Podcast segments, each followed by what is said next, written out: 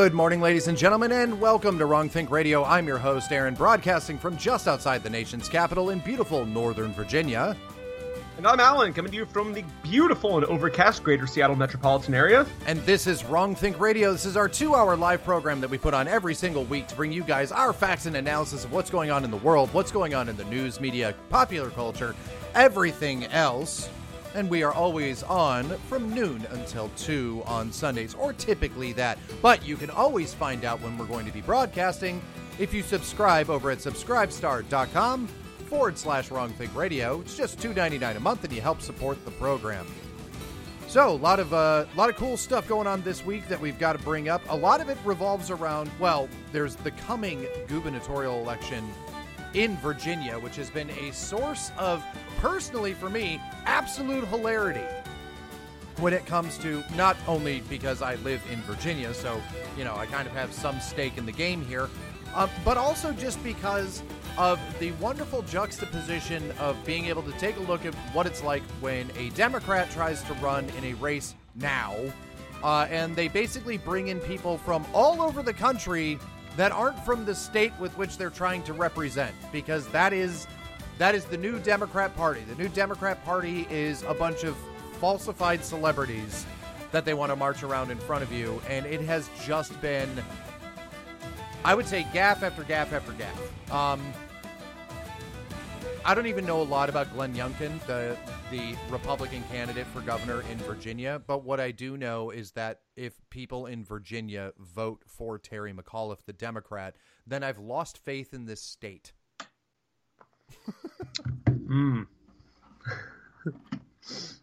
Not only is it because of some of the things that, like, obviously we can't show you because we're audio only, but there's like right. hilarity of uh, bad dancing videos Terry McAuliffe deciding that, oh, like I'm going to dance for people because they think that's so neat, uh, which is just, uh, it, it's the level of cringe that we have come to expect um, from the left.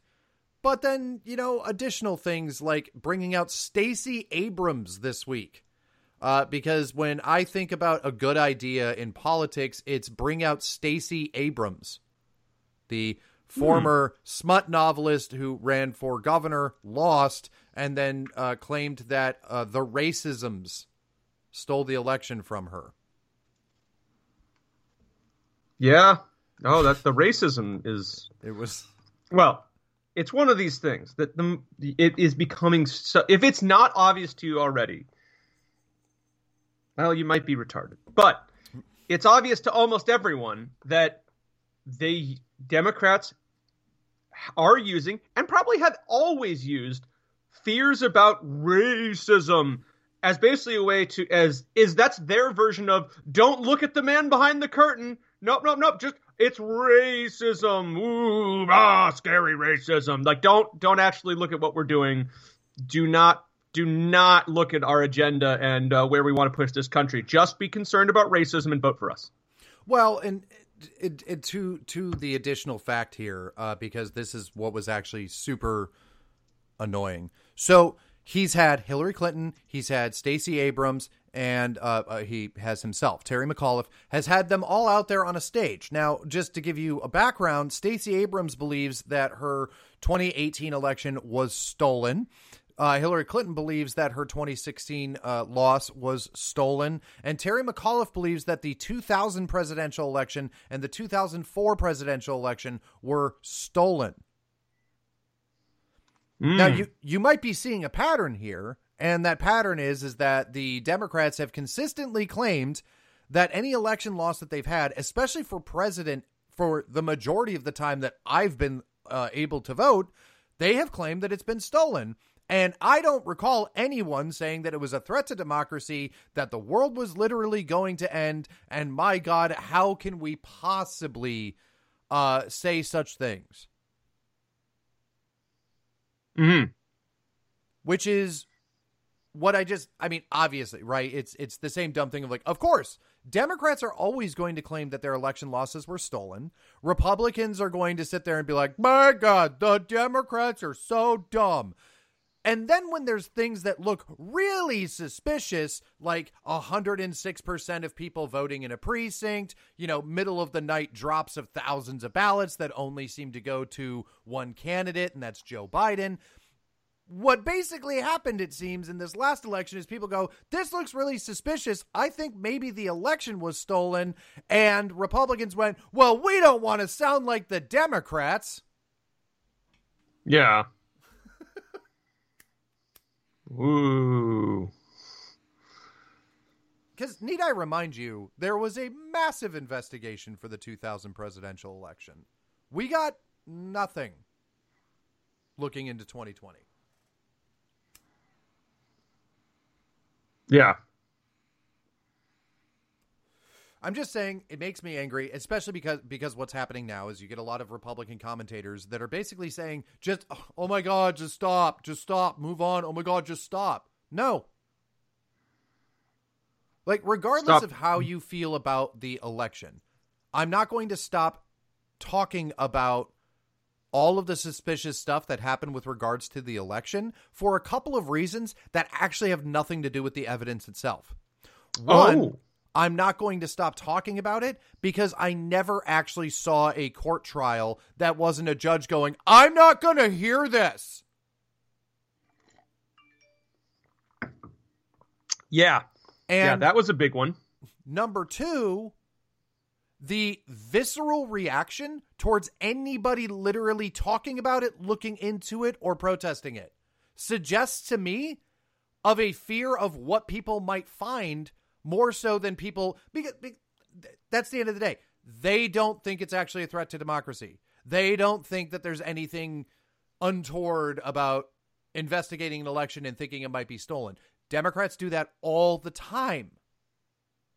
So it must be, Yeah. oh God, we can't have them looking into it. Yeah. Because the simpler thing would be, to be honest, what we do every time the Democrats do that.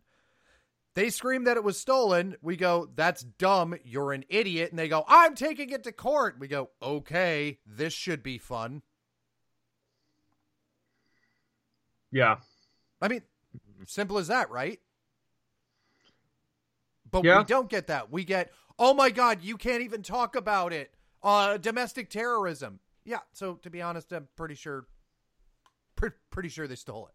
Anyway, I'm bringing this I up. mean, it's Mhm. so unbelievably obvious that it was that it was a fraudulent election. It's ridiculous. Well, and ah, and this is the worst part. When we say when I say fraudulent that it was a fraudulent election, it was subverted at levels where they might they didn't even necessarily do anything illegal. They just did stuff that was ex- they did stuff that was wrong, but not in many cases technically illegal. Well, the voter fraud was was at a point that it was very easy to hide it. So Oh, it's yeah. things like, oh, we're going to have people go into nursing homes and then fill out all these bit all these ballots to really help out the poor old people and fill them all out for Joe Biden. Oh, we're just it's like, oh, we're going to have all these people counting the ballots and uh, you know, oops, they just all counted them all for Joe Biden. It was not one thing. So if it was, oh, they subverted this one thing that won them the election, that would be easy to find. But they were smart about it and they subverted everything about the election to a small extent. And so it was this sort of broad spectrum assault on the election in all of these little vulnerabilities across every state. It was a giant coordinated campaign. We know that it was because we know who was involved. They admitted it. There's an entire article, Times article that lays out the entire plan for getting their people into local voting voting centers, subverting local election laws. How many? St- like think of all the state governments, the Democrat state governments that passed crazy voter voting changes right on the eve of the election, which were many of them were now were, are now being said are oh that was unconstitutional based on the state constitution when you did that, but the election result still stands. They did all of these little things, and it ended up with the election was subverted.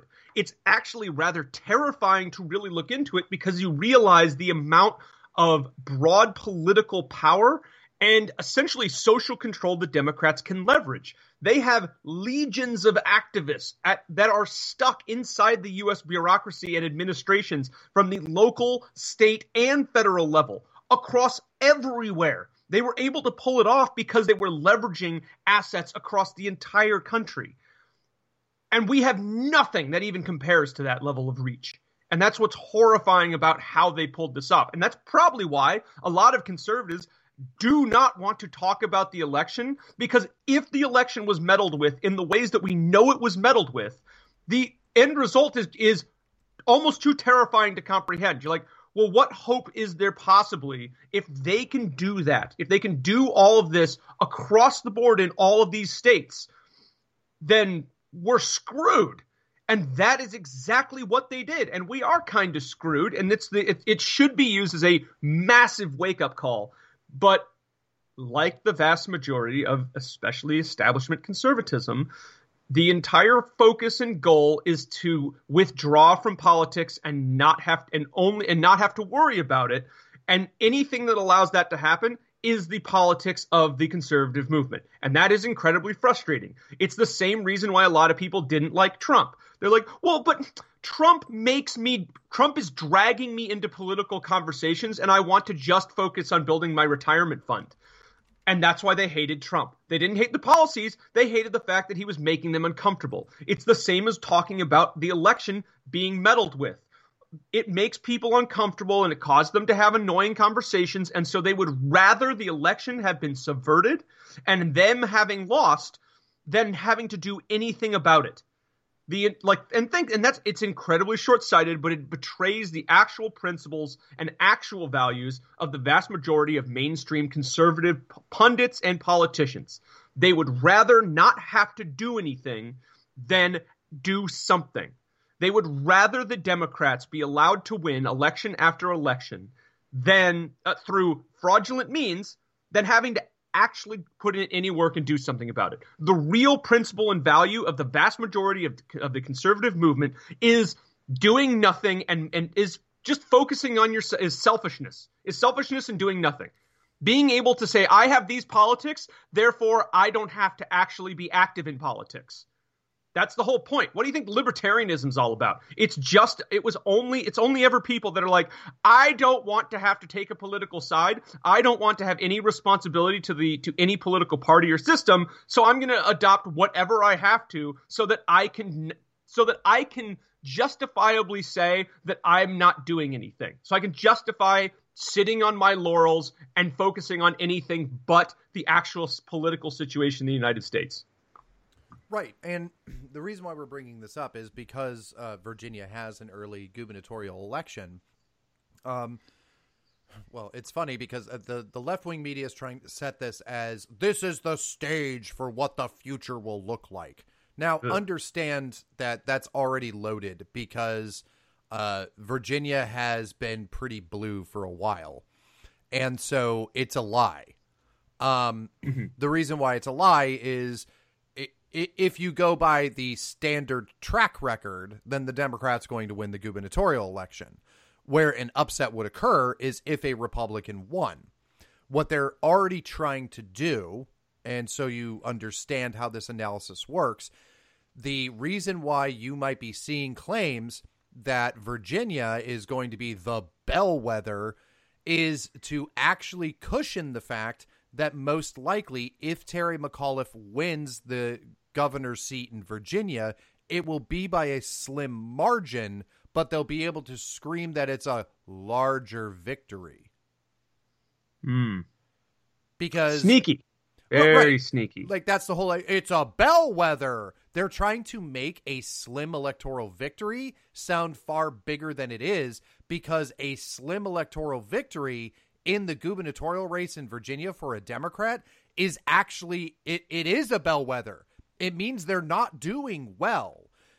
Because to be honest, there's a high likelihood that a Democrat will win the governorship in Virginia. But there is enough of a chance, especially given current politics, that the Republican might win, which mm. would be a huge upset. But the Democrats know that the highest likelihood is that Terry McAuliffe will win. And then they'll be able to say, see, it's a bellwether. Democrats are doing so well. Another Trump candidate loss. Yeah. So, so essentially, mm-hmm. it's it's the plan is any chance they have to try and demoralize regular Americans into doing nothing, they're going to take it. Mm. I would look at it actually from a different perspective. I think okay. That um, it's not about demoralizing other Americans. I think that this goes back to the fact that the Democrats are uh, being obsessive about needing to energize their base because their base is not. Ah, okay. I see. Be- yeah. Because that, a, a, blue state voting a Democrat before. doesn't demoralize Republicans. right. Well, I mean, in, in, a way, I mean, it would if you're trying to bring create the perception amongst Republicans that they're that they've already lost, so why even try? Well, yes, yeah, uh, which is a normal tactic in elections. You are you are correct. Yeah. That that's what they that's, do with the polls. I guess that was my. uh Yeah, sorry. That's, I, that's I, what I was going to point at. Yeah, I misinterpreted, and HD uh, Cynical's jumping in for you, saying, "Why not both?" like, yeah, no, uh, you're yeah, right. Yeah, yeah, why not both? That that is actually a very common tactic. You see, we already know that polls heavily sample Democrats, and they put it out to kind of do the like, "See, Republicans, you don't even have a chance. Isn't there something better you could be doing on Tuesday?" Or, I mean, it would also just be it's like, see, your side is so unpopular. Mm-hmm. You should, like, you should give give that. up and don't actually try to do anything. You're you're in the minority. You're marginalized. Stop it! Stop it! Stop it! Right. And I think right. that is. I mean, that's a very tactic. If I was them, that's ex- that's exactly how I want them to think. So it's not surprising they would want that for us. Right. Now, what's fascinating is, uh, you know, there there were speeches that came and and uh, Barack Obama showed up, which I'm not gonna lie is very surprising, um, because I I need need I remind people we didn't see Obama uh, come out and stump for Biden. No, but he's going to come no, out and stump in Virginia for a governor, which is. I, I think that this is very suggestive that uh, McAuliffe's not doing well because to drag you know Obama out from sitting on the board at Netflix and you know sitting in his millions dollar mansion, um, right.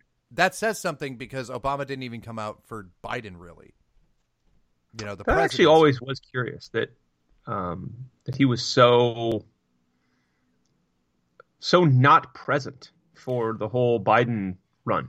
Well, that's semi a data point that I would actually put towards the you know potential of all the militia, all the malice that was going on in the election. You know, when you're somebody when you're when you're a smooth operator like Obama, you keep your hands off of things that might potentially face uh, federal uh, inspection. If you're sure. basically sure. a nobody in it, then nobody's going to look under the hood. Yeah, it makes sense. But we, we, we have several. Well, I have a clip here from Obama's speech, and uh, it's going to set the stage great for a lot of things that we're going to cover in the show here. So, real quick, uh, here's Barack Obama at Terry McAuliffe's uh, rally yesterday. We, we don't have time to be wasting on these phony, trumped up culture wars, this fake outrage the, the right wing media's peddles to juice their ratings. And the fact that he's willing to go along with it instead of talking about serious problems that actually affect serious people, that's a shame. So the phony trumped up culture war and fake outrage that Barack Obama is referring to um, is everything that's been going on at school boards. Oh. So ju- huh. just just so you're aware, Loudoun County, Virginia, facing a current investigation over the fact that uh, a girl was raped in a bathroom, mm-hmm. and the school board lied about it. That's come out as known. Uh, they were actually informed. That came out this week. Uh, they did know about it. They lied about it to people, saying that uh, they knew nothing about it, and they had the father arrested. Great. But that's phony, fake outrage, trumped up charges or tr- trumped up right wing media things. Now, yeah, what's, what's interesting is I-, I can actually disprove Obama's feelings from the left. Can you? Um, this is a clip uh, that came in. It's uh, it's going to be a little little hairy trying to get through it because I want to make sure that the advertisements don't blow up. So, Alan, you might hear a little bit of audio, but hopefully the audience doesn't. Um, but this this comes from the local Virginia morning show of uh, WMAL. Um, and as soon as this uh, ad is over, because I couldn't clip the audio well, um, but this is hosted on WMAL's morning show, which is hosted by Larry O'Connor. And so this is a caller who's calling in from Virginia who is at the Loudoun County School Board meeting to talk about what was going on with some of the um, books that they found. I guess like in the library, pornographic books, sexual books in like an elementary school library. And it's interesting because for something that's fake and trumped up, there's some fascinating audio here. Um, here it is. Let you guys know um, the last 48 hours of my life have been the worst 48 hours of my life. My family and my children and myself and my husband are under continuous threat since Monday night. And I spent um, the better part of yesterday with federal law enforcement, and I spent the entire evening um, the night before with our local law enforcement because of the threats. And I think what's happening to my family now is that somebody, and I don't know where this is coming from, if it's coming from uh, the left and, you know, this has to do with the election, or if this is coming from the left and the LGBTQ community and it has to do with the pornography. Um, but they're trying to intimidate me and they're trying to silence me. And I think they intended to intimidate me to such a level that I wouldn't even attend the school board meeting last night. The timing of these threats was not coincidental. Um, but I'm not going to be intimidated. I'm not going to let the left do that to me. I went to the meeting last night, and something very interesting happened at the meeting. Um, you know, Merrick Garland spent all day testifying before Congress. Um, and guess what happened at the meeting? We have our little protest out front, like we always do. And we had a whole lot of feds show up. We had several wow. unmarked federal uh, government vehicles there watching us, and we had um, DHS in marked vehicles, and we had a helicopter overhead. so wow. the helicopter circled for about 30 minutes while our protest was going on, and they were shining their spotlight down on us. And, you know, we're talking about a group of 25 uh, parents, and I would say the average age last night was about 60, you know, so we had some grandparents there. And this is the threat. We're the threat. This is what the government is so worried about that they have to send out some extra staff and big guns to a school board meeting and they've got to hire some thugs to start threatening my family and threatening my children. I mean, this is ridiculous. It's it was so over the top last night and I'm not going to back down. I'm not going to stay silent. I'm not going to be threatened into some kind of submission. Um, so I'm I'm very stressed out, obviously, but yeah. you know they're not going to win, and I'm not going to stop. And the FCPS Pride group that attended the meeting last night, which is uh, run by Robert Rigby, we had to listen to several more of their speakers get up and talk about how the LGBTQ students need to be made to feel included and how the right wingers are so mean and there's such hate coming from us. And this has never been about that, you know. So for something that Barack Obama claims is fake, trumped up right wing stuff to just juice Fox News's ratings, then why did um, why did Merrick Garland and why did Merrick Garland's DOJ and the Biden DOJ have to send out uh, Department of Homeland Security vehicles to a school board meeting? Why was there a helicopter overhead? Why were there federal agents and vehicles at a school board meeting? If this is just something fake and trumped up and just it's all it just exists on Fox News. Well, I don't know if you know this, but Democrats lie. I mean, yeah, but like, what what an amazing juxtaposition, or not not juxtaposition, but like, what a, what an amazing thing here, right? When speaking to Democrats, regular everyday Democrat voting Americans, they're going to say everything that you hear about these school boards is fake. It's all a lie yeah. made up by Fox News. But in the background, feds are showing up. And I'm going to explain exactly why. They're not showing up because they think that the right wing is going to actually, you know, do anything. It's not because they think that there's going to be riots that break out. Um, mostly because, well, in a sense, actually, they sort of shot themselves in the foot. Everybody saw um, and continues to see the political prosecution of people in January 6th. So a lot of these groups are very, very, very smart about how they conduct their protests now to give, to basically uh, take away any excuse uh, that these school boards have and that their Democrat donors have to try to throw them in jail for the next six months while they try to figure out charges that they can give them. Right? Right. Now, and so there's, mm-hmm. I was going to say there's two um, there's sort of two prongs here on this. First is why would why would they send people to the to intimidate the school boards? Well, to the, try and intimidate people into not opposing the regime. Like you could you could advocate for your children, but look what happened to all these January 6 people. Do you want to end up like them? Which is incredibly evil and a sign of a deeply tyrannical government. But I digress. then you have why is Obama saying this?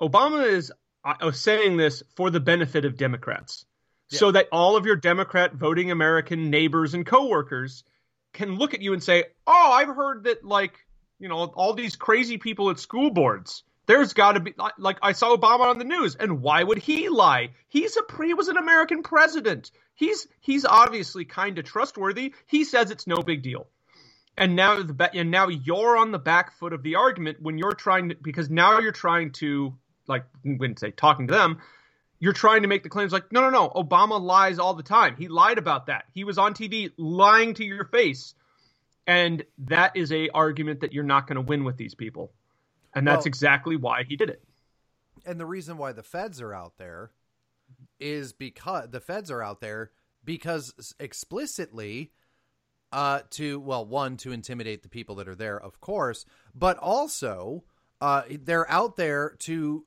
basically make it to where the minute that anything good starts to happen, right? Anytime, let, let me let me frame it this way. Anytime a very good video clip is about to be created, which one is going to make Terry McAuliffe look bad, who's a by the way was a big financier of the Clintons, um, and that's why he got a position in a, in Democrat politics. He bought his way through the Clinton machine. But anything that might threaten Terry McAuliffe, but even greater because it's not just about the Virginia gubernatorial election, nationally, Loudoun County is opening a lot of people's eyes. Regular Americans are waking up. And uh, we I always need to um, caveat this so people understand the difference between uh, political consultant thinking and actual realistic thinking. Political consultant thinking, so got people that are paid millions of dollars by politicians will tell every single politician that the biggest demographic that they need to impress is suburban women. That is the winning demographic according to the political consultancy. So when you're a mm-hmm. politician right now, that that's that's the current right now. You think that anything that affects suburban women is the thing you have to be the most concerned about. Well, guess what's affecting suburban women right now? It's their schools. It's the schools their children go to. And guess where a lot of these uh, a lot of these right-wing activists are having huge successes with suburban women in regards to schools. That's the reason why the Democrats are worried about Virginia because mm-hmm. that vote is unlikely to go towards Terry McAuliffe, the guy who said, No, I don't think parents should have a say in their children's education. Now, I don't have children, but from your perspective as a parent, is there a baseline, regardless of politics, a just baseline level of skepticism regarding schools and school boards? Yes. So the the current op- what what has happened is um it has transcended political lines. Schools have been put under a microscope by parents, not for political reasons, but because of everything that everyone watched over the last year and then the subsequent this coming school year, mm. all of the coronavirus policies. There are when you see something happening to your kid, it changes the dynamic greatly. A lot of our kids were stuck at home because they couldn't go into school. Mm-hmm. We thought that that was kind of ridiculous, especially if you were a parent who had to go to work. Yeah. Then you had you, everybody's everybody started hearing schools talk about reopening. Hey, we're going to reopen. And a lot of parents went, "Oh my god, good, because my kid hates being stuck at home. He does, you know, they don't get to see their friends, they don't get to go out and do anything. This is really stressful. This is hard on my child, and I want them to live like a kid.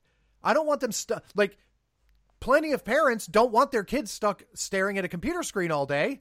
And then the school went, guess what your kid's about to do for the next year? They're going to stare at a computer screen all day. It'll be fine. And a lot of kids did suffer. They did not learn well in that environment. So parents were so ready for schools to reopen. Who was the one group? Because schools were like, hey, we're going to reopen. Because a ton of governments were like, yeah, we got to get the hell out of this. It's bad for us. What was the one group that got in the way? The teachers' union you had so many states to include here in Virginia and so many counties that were like, we're going to reopen schools. Then you heard that your local uh, that that your local uh, teachers union or the national teachers union showed up and was like, wait, wait, wait, we don't wanna. And then the school boards all had to respond with, we're going to wait a second. We need to think about this a little bit more. And every single parent knew it was because the teachers' unions didn't want to do it. Yeah. And so that resulted in what I saw a lot with parents going to school boards were parents going in front of school boards saying, You need to reopen. My child is suffering. You need to stop these mask mandates. My child is suffering. You're hurting my kid. And those school boards responded with, We don't give a shit about anything you say. This union over here says otherwise based on nothing and no because these parents came with science. They had doctors that testified in front of them. A lot of public people saw doctors saying this is stupid and bad. Stop doing it. But then a teachers union said uh well we disagree and we don't care that that's a doctor. Oh and also every democrat politician came out and said, if you don't agree with this, you're an idiot. So they told every single parent that they were stupid for caring about their kid. They said their kid was an idiot. They said that you were an idiot for caring. And they said that your kid was basically lying. All in the name of COVID. Yep. Which I think I always keep coming back to is they're doing all of this because COVID. Right. And when you look into the actual realities of COVID, none of it seems to be justified. It's not this is not the black plague that's killing off half the population or anything even remotely like that. It's it's COVID is nothing. It's like a bad bad if it's at worst a bad flu year. And we and and it's totally disproportionate to everything they're doing. And it's it is so obvious that that is the case. That means which makes their insane insistence on pushing these absolutely ludicrous measures that people hate and are detrimental and damaging to them and their and the and these institutions and their own credibility the fact that they are trying to push this so hard in its for something that makes no sense is shocking. It's well, shocking that they're doing this for something that is so easily recognizable as not worth it well, and it betrays that they have an ulterior motive. That, that there's no other explanation. The realities of COVID do not justify absolutely anything we have been subjected to over the past like year and a half. They do not. It is none of it has been justified at all. and it just proved and it's and it's not even hidden. It's easily provable that it's not justifiable that none of it's been justified and it that in and of itself makes the best possible case that COVID is simply a means to an end for people that have an ulterior motive and a much bigger plan for transforming the country. Right. Well, and that's exactly it. Is is the the reason for it, and as as I'm I'm sure you're aware, is just that these people, um, COVID's the perfect excuse for them to do everything that they've wanted to do with very little pushback. Yeah. I mean that that's kind of the reality of it. Um, it, they were able to do everything that they've wanted to do with very little pushback, and so that that's exactly why this is happening. Um, they're just using yeah. it as an excuse, which is also why they don't ever want it to go away. Things have been wildly convenient. If you're a Democrat because you can push through insane things, shame your opposition by saying that they're going to kill grandma or what the hell ever you want. It's just yeah. it, it it's all it, it's all of that. But back to the call uh, and everything with this with this woman, you had all of these feds out. And and like I said, the whole reason for this is Democrats are going to lie to their own voters and say that it's not happening. Oh, if you see the video, it's just a lie. It's made up by Fox News because you can't have Democrat voters seeing other parents that are out there pointing this stuff out. I, I people may understand it, but it was a massive wake up moment for a lot of people in this country when the not not just the protests back in May and, and, the arguments that were occurring at the school board in Loudoun County when those got national attention back in May already woke a lot of parents up. Then they went into the next year and their own school boards were being completely like ridiculous and uh, unmanageable. Uh, a lot of them were saying, "Oh, we're not holding public meetings." You know, and all of this other stuff when parents because understand these protests that are happening at school boards are not single issue uh, subjects. People, the, right. the left is going to try to make the Loudoun County dad getting arrested. Oh, it's about transgenders. No, it was about his daughter being raped. And it was about the fact that the school covered it up because it was a transgender student who committed the rape and they wanted to pass a new policy with regards to transgender students.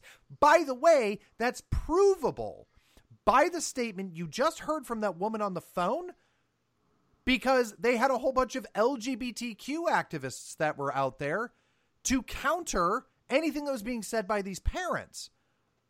So yeah. the left at one point is saying this has nothing to do with the fact that it was a transgender student, except there's LGBTQ organizations that are making sure to show up to the exact same school board and defend the LGBTQ community. So make sense of that. Yeah. And it's because it is kind of about that. You it's why you covered it up. Mm-hmm. Secondarily, sorry, secondarily, this isn't a it's not a single issue thing. This isn't just parents uh, protesting, uh, say, boys and girls bathrooms. It's right. parents that have found literature in libraries that are really shocking very pornographic, very sexualized for elementary school students. It's parents who are upset over mask mandates. It's parents who are upset over proposed uh, vaccine mandates or the way that their children are being treated or the fact that one of the similar things that's happening here a lot we have a huge transportation problem in our county because COVID happened and they laid off all the bus drivers. and then the schools reopened and they don't have enough now. Womp womp. And you have kids that have to wear masks all the time. You have very confusing you have very confusing guidance. Do the kids pull their mask down and put a piece of food in and pull their mask back up? Why is Timmy getting yelled at all the time? He doesn't like to wear his mask. It makes him uncomfortable because he's a freaking child. Well, and, and just like everyone else. Yep. When I when I'm say flying and I'm walking through airports or sitting on an airplane where I have to wear a mask, I will carry around an empty cup of coffee. And if anybody looks at me funny with my mask on, say, oh no, I'm just, I'm just, I'm, I'm still drinking this, still drinking it, because everybody goes out of their way to get around these stupid rules. When yeah. people make stupid rules, it is the natural human inclination to try and bypass the stupid rule, to find some loophole or workaround because everyone knows it's a stupid rule.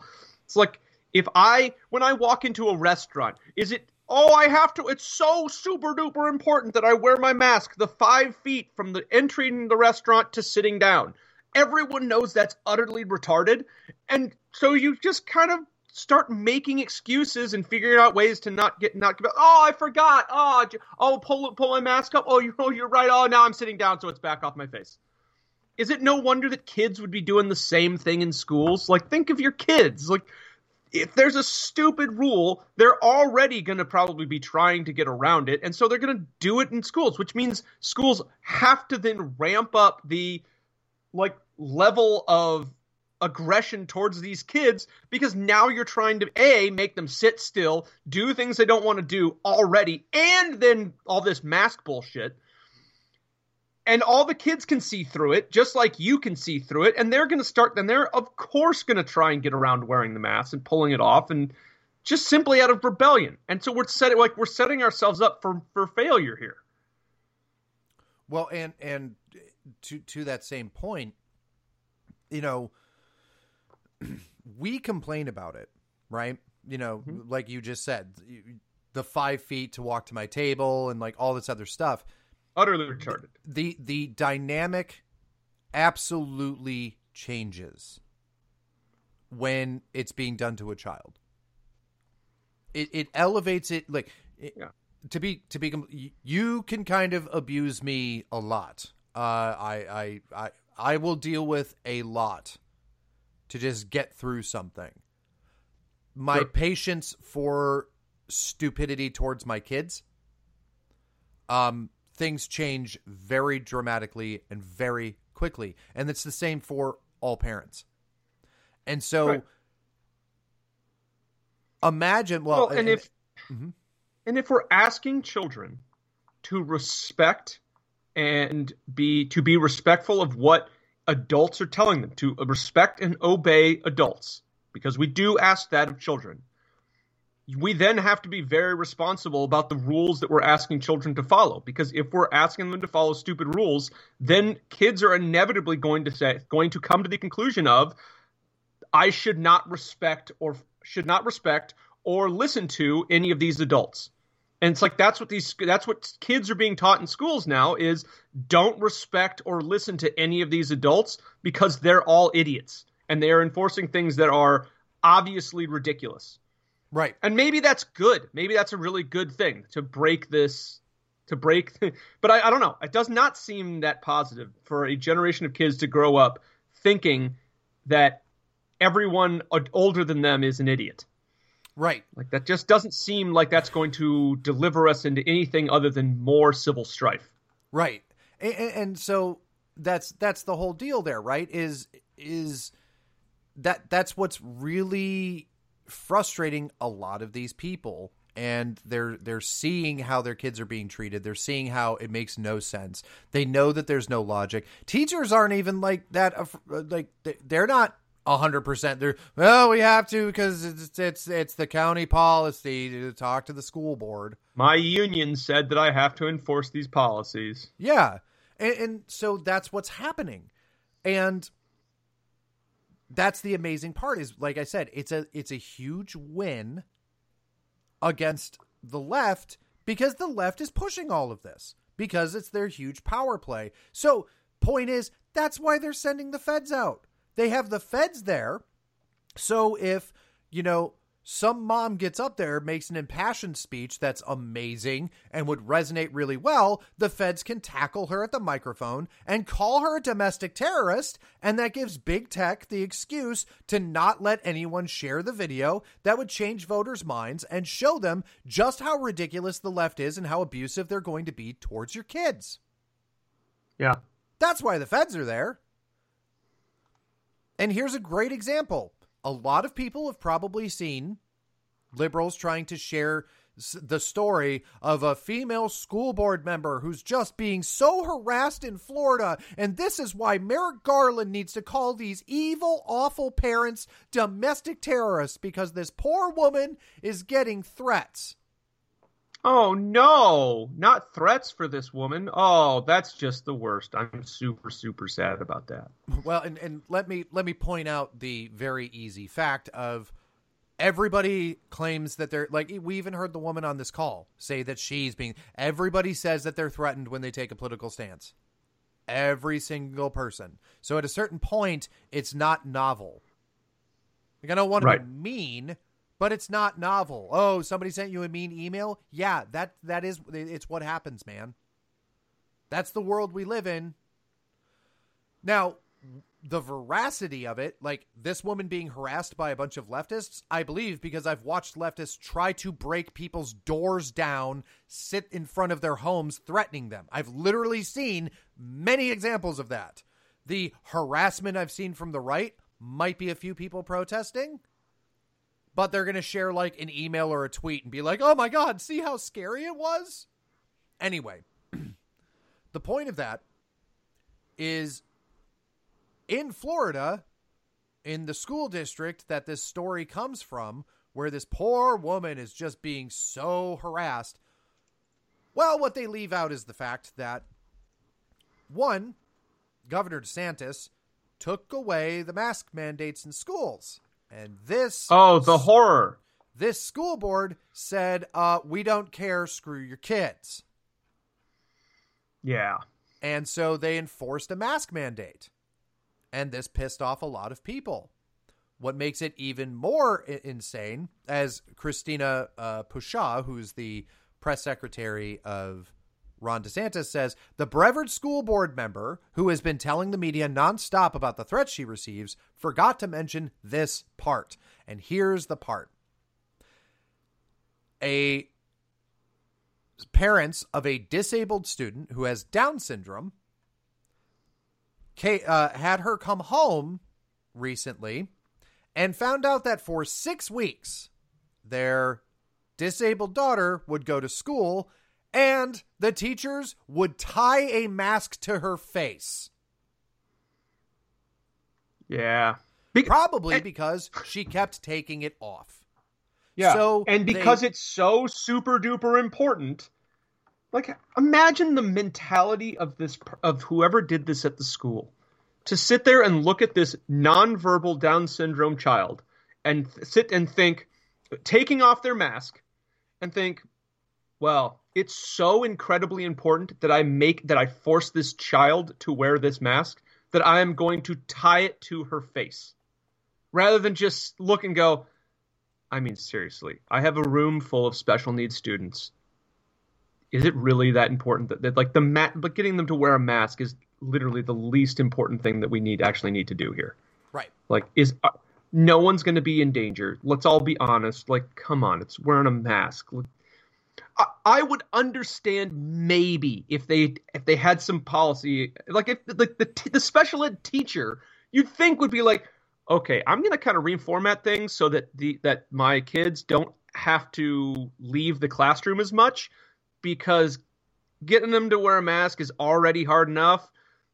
We're just going to like fly beneath the radar and be maskless in our classroom because let's be honest, like trying to get kid normal kids to wear masks all day is probably a huge challenge. Trying to get special needs kids to wear masks all day is probably even more difficult. So just it would have been so much easier to try and find a way where you could abandon that stupid rule but it is, seems like the height of insanity to then think, actually, you know what we should do? I know. Let's horrifyingly tie this to their face. In fact, why even do that? Let's just tie their hands behind their back so they can't move it. End up, uh, we'll put them in a straitjacket all day. We're being nice to these kids. We're saving their lives from coronavirus. It's insane that anyone thought this. Yeah. Like, really? Who was looking at co- what teacher was looking at COVID and said, I mean, seriously, it's such a big problem, and the masks are absolutely the solution that it's worth it to abuse a Down syndrome child. Yeah. The parents were outraged by What? this because she came home wearing a mask that was tied to her and it was completely soaked in her own saliva because she Yeah. has Down syndrome. So you Yeah. basically have a wet cloth over the nose and mouth of your daughter all day. Absolutely insane. Like, no, it's fine. We're just gonna waterboard your kid because of the fucking woo flu. Yeah, and it makes it so much worse that it's a nonverbal Down syndrome child. Yeah. Like you could it's just like maybe with a regular with a a a fully capable child, you could say they could at least partially understand. But did this girl even understand why she was being abused? Why they were doing this horrible, uncomfortable thing to her that she then couldn't fix, and why they would yell at her when she tried to take her mask off? It's like it just it seems like it's so much more abusive to do it to do it to people that can't understand what's going on. And yet some monster of a teacher looked at this poor girl and went, "Yes, it is totally worth it. It is totally a good thing for me to do to abuse this child." I, I there's no excuse for this and it's like at this point you just want to be like, "No, like the the school and this teacher are incredibly lucky that this father simply chose to complain because it, in cases like this if this if the father did something more extreme i certainly would look and go yeah that's justified yeah no Yeah, good for you- him You, they're they're abusing your kid. yeah They're abusing your kid. That's what's happening. yeah and that's why they have the feds out there because they know they're abusing their kids and they know people are justifiably going to demand recompense and they desperately need to frighten them into submission Exactly. Now, so so that's just one segment, right? Just just just to kind of refresh everybody's memory about the adventure we just took. Uh, everything we just talked about, according to President, you know, former President Barack Obama at Terry McAuliffe's rally yesterday, uh, everything we just said is all just made up. It's all just phony outrage, uh, made up on uh, to boost Fox News's ratings. Don't believe your lying eyes.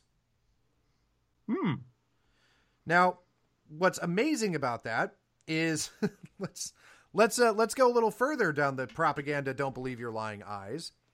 Um, a lot of we we had Joe Dolio on the program uh, last week to discuss. Uh, well, we talked about supply chains, but we discussed you know survival and and things that you can do uh, to try to prepare prepare yourself uh, for having to live completely independent outside of you know an existing government that kind of thing. Um and this was predicated on the idea of like there's all these supply chain issues that are going on. There's a bunch of boats that are just sitting off the coasts. They're not able to deliver goods. And uh we're not getting any any reasonable reaction from uh, the Biden White House. In fact, his transportation secretary uh, was on leave because him and his husband bought a baby. Um, so, Hmm. to make matters worse, um, the other day, this obviously was a question that was asked on Tuesday at a press briefing about the supply chain issues and let's just be honest this is this is the reaction that the White House gave this is Jen Psaki the press secretary for the president of the United States uh, this is how she interprets the supply chain issues that you guys are seeing Just a question on the timing uh, on the supply chain issue Yeah. um, actions that the president has taken. It, it was clear in March of 2020 when COVID hit that, that the supply chains across the world had been disrupted. Even as as the sort of work to fight back against COVID proceeded, people it was it was crystal clear that things were not improving on supply chain. People couldn't get dishwashers and and furniture and treadmills delivered on time, not to mention all sorts of other things. So why The is it tragedy of the short, the treadmill that's delayed. Right, the tre- right. the tragedy of the treadmill that's delayed yeah yeah grocery stores that don't have food The tragedy uh, of the treadmill that's delayed. Because it's also not just that, it's things that the entire U.S. economy hinges on. Like, how many of our big semi trucks require certain spare parts to mm-hmm. stay operational on the road? And those parts are many times made in China. Like, and we're talking things like transmission components. Those are very important. Those are important to keep all the rest of the supply chain running. How I mean, so much American manufacturing has been offshored to places like China that we require all of these critical parts to come in on big container ships. Essentially, this is this is. Do you really remember who Baghdad Bob was? Yes.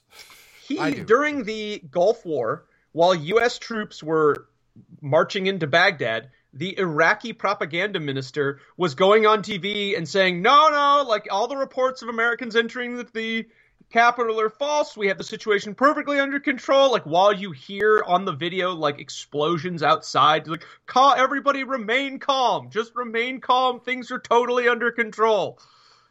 This is a similar level of just hilarious lying from the regime. Like the the White House press secretary is trying to deflect so hard from the massive supply chain issues that you almost it it's it's insulting to regular Americans that this is what they're trying to do. Instead of saying, "Yes, this is a problem and we're on top of it." They're chastising you for being upset about it and claiming that it's selfishness that you want your business to keep running. It's funny that you say that because there was a Baghdad Bob moment at that same press briefing. Excellent. Um, because Psaki had a reaction to the backlog at U.S. ports and why it's happening, and and this was this was her response to why it's occurring. Thanks, Jen. Um, I just want to follow up on, on the supply chain that you just said was uh, you were seeing some serious progress on that front. So a couple of questions. Yeah. Um, there. So the port of Long Beach yesterday saw this new record broken: 100 vessels at anchor waiting to enter. Normally, pre-COVID, they're seeing 17 ships, uh, give or take, at anchor. Is the president satisfied today on where things stand? The president is satisfied that progress continues to be made. And one of the reasons that uh, there has been uh, so much traffic uh, in a lot of these ports is because there are more goods that are being ordered by people across the country. People have more uh, money, expendable resources. Uh, their wages are up. More people are working than they were a year ago. Uh, and if you, and port to port, it's different. But statistically, some of these ports have 20%, 30% increased volume as a result. so, as she says, oh no, the supply chain issues are happening because people are buying more things because wages are up and more people are going to work than a year ago when the entire economy. Understand this. I'm, I'm always going to remind the audience of this because I want everyone to remember the basis for economics for the Biden administration is based off of when the economy was completely locked down. Every yeah. number that they use, because remember, we had some of the most economic success that this country has ever seen, so, and and the most employment success that this country had seen under Donald Trump. But then we did the lockdowns for coronavirus, so that the Biden administration will take one of the worst economic situations that this country has ever faced when we locked down over COVID and go, look at how much better we're doing than when we forced you all into your homes. Yeah. Un- understand that because think about this for a second. Look at this with some just a little turn on the little critical thinky bits in your head.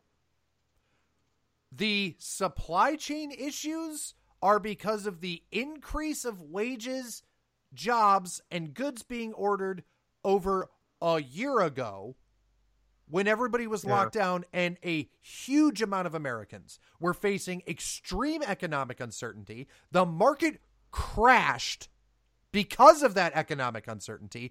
People were laid off from their jobs. But so so that was her comparison. Oh, it's way up from that specific point a year ago when things were awful and people weren't sure what the hell was happening. But it's not back to where it's been every single year before. That's how it's a Yeah. complete lie. That's how it's absolutely a complete lie. People don't have more money in their pockets today than they did two freaking years ago. The U.S. ports haven't returned to business as usual. But she's saying, oh, it's way better than when we literally locked them down. Oh, there's so many more goods coming into these ports, and their businesses are far up as compared to when they were closed. Yeah. And they do this because the media will not call them out. Yeah. Now, we're an hour into the program, and I'm going to take this opportunity uh, to push something out. It is not a sponsor Uh-oh. because we are not taking money, but But- a friend of ours who we served in Afghanistan with decided that he was going to do the thing that um, some people like to do, which was open a coffee company. And for those of you who don't know, um, I basically live on coffee. Now, I decided that I was going to, uh, I was teasing him a little bit and said, I want to try your coffee. And if it's good, I'll talk about it on my show. But I'm not going to give garbage to my audience. So I was being a little bit mean, but we can do that. When you've been to war together, you can be a jerk to your friends. Well, he sent me some. And so I want to take Nice. the chance to encourage everybody to go help a friend of mine and Alan's out because he named it after our team in Afghanistan. Aw. And so it's Jackl Coffee. And that's spelled J A C K L. JacklCoffee.com. I happened to order the Cowboy Blend. And I'm going to be honest. I am being honest because I could have easily just been like, I'm not going to talk about it. It's actually really good coffee. I actually really enjoy it. And I'm actually very proud of my buddy for putting in a lot of the hard work, talking to me a little bit about what he's doing, what he's planning on doing. So if you like it, I highly recommend. And in the chat, I'm going to put the link out there. It's a 1650 for a bag. You can do a subscription and get it up there. Um, I actually like it. I had a subscription to another coffee company uh, that was bringing me coffee. No, it wasn't Black Rifle because I'm not a cuck. Um, and I have since ended that subscription and am exclusively subscribing to my friend's coffee company. I have no financial interest in this, but I enjoy it. Also, Alan, we're going to have a bag sent out to you so you can give me your opinion as well. Oh, yay. But it's very, it's, I like it because it is, it's our old team. It's named after our old team. It does help support veterans. It's a veteran owned business. It is a friend of mine. It's a friend of Alan's. Um, he's a good guy and I want to support him. So go to jacklcoffee.com. That's J A C K L coffee.com. Several different blends, more to come. They've got a couple of really cool mugs and everything that have our cool little jackal symbol that we used to have when we were running around in Afghanistan. So wanted to take that chance and put it out there. So Awesome. Very good. yeah, really cool. And honestly, legit, it actually was good. I was I was so nervous, but I, it's it's actually good. I liked it. I like it a lot. So we made fun of him for opening a veteran-owned coffee company, but you know, Yeah, as Um, we should have. as we should. But uh, no, it's it's a it's a cool thing. So um, I will hawk that on the reg. Um, if you guys try it, let me know what you guys think because he does want the feedback. Um, and feedback's actually good. Things that you don't like, you know, that that gives somebody the opportunity to change. Um, Now, Absolutely. since we're heading into Halloween, uh, I want to take a second because I want to talk about uh, the hilarity of uh, Hollywood because there's a lot of Hollywood to talk about this week. Um, but one thing I want to point out is uh, obviously it's a big time that's fun for scary movies. Personally, uh, we do Spooktober. We watch a scary movie. Uh, we try to watch a scary movie every night uh, because it's fun. I, I, I like horror movies. Um, but there's you know new movies coming out, and one of those new movies is you know Halloween has a new um, Halloween Kills. So it's an extension of the Halloween franchise, uh, where Michael Myers is back. Um, and there's a couple of things about this movie which are hilarious. I don't know anything about the movie. It's probably really good, but uh, one joke is is Jamie Lee Curtis was interviewed about Halloween Kills, and somebody asked her, "Well, what's this movie really about?" And she said, Halloween Kills is really about mob violence. It's about things like what we saw on January 6th, where our democracy was under threat by an angry mob, right? Already don't want to see it. Yeah, right. So, uh, but well, and I, I will help alleviate that concern that you have, Alan. And do you know how I'm going to do that? Oh. Halloween Kills wrapped up uh, filming in 2019. That's huh. that's what we like to call a lie. Interesting. it had nothing to do with January 6th because it was done. It was already done and filmed by then. She's just trying to, I don't know, virtue signal some garbage. Still stupid, Ridiculous. but to make it even more fun. All right, so Halloween, what what does Michael Myers do, Alan, in the Halloween Uh, films? I imagine murders teenagers. Yeah, he, he kills people, right? Yeah. He just indiscriminately murders people. Okay. In fact, in the uh, in the preview for the movie, uh, he's in a burning house and it collapses, but then all these like firefighters and stuff show up because there's a house on fire, and he kills all of them because that's what Michael Myers does. He kills people. But here's a Yahoo News headline: Halloween's bone-chilling villain Michael Myers is homophobic in new film. Good. A gruesome murder of a gay couple in Halloween Kills has resulted in some horror fans calling the villain Michael Myers homophobic. I just want you to know that Michael Myers can kill everybody he wants. But if he kills a gay couple, it's a problem. That's what I'm hmm. getting from this headline. It's okay that he's murdering all of these people, but not the gays. You can't murder a gay couple.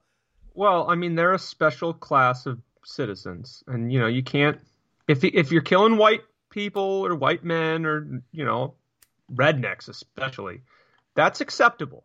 But as soon as you have any kind of you know, aggr- any as soon as you don't feel any kind of love and you know reverence towards special Americans, that's a problem. That then you're then you're running afoul of our great egalitarian commie project. It's amazing because this comes on the heels of all the whining about there being a lack of LGBTQ representation in movies. Then you kill a gay couple, and suddenly it's like, well, I mean, not like that though. They should have had they should have had Michael Myers be gay. That would be, yeah. This is- no, because that would cancel every that would cancel everyone's career.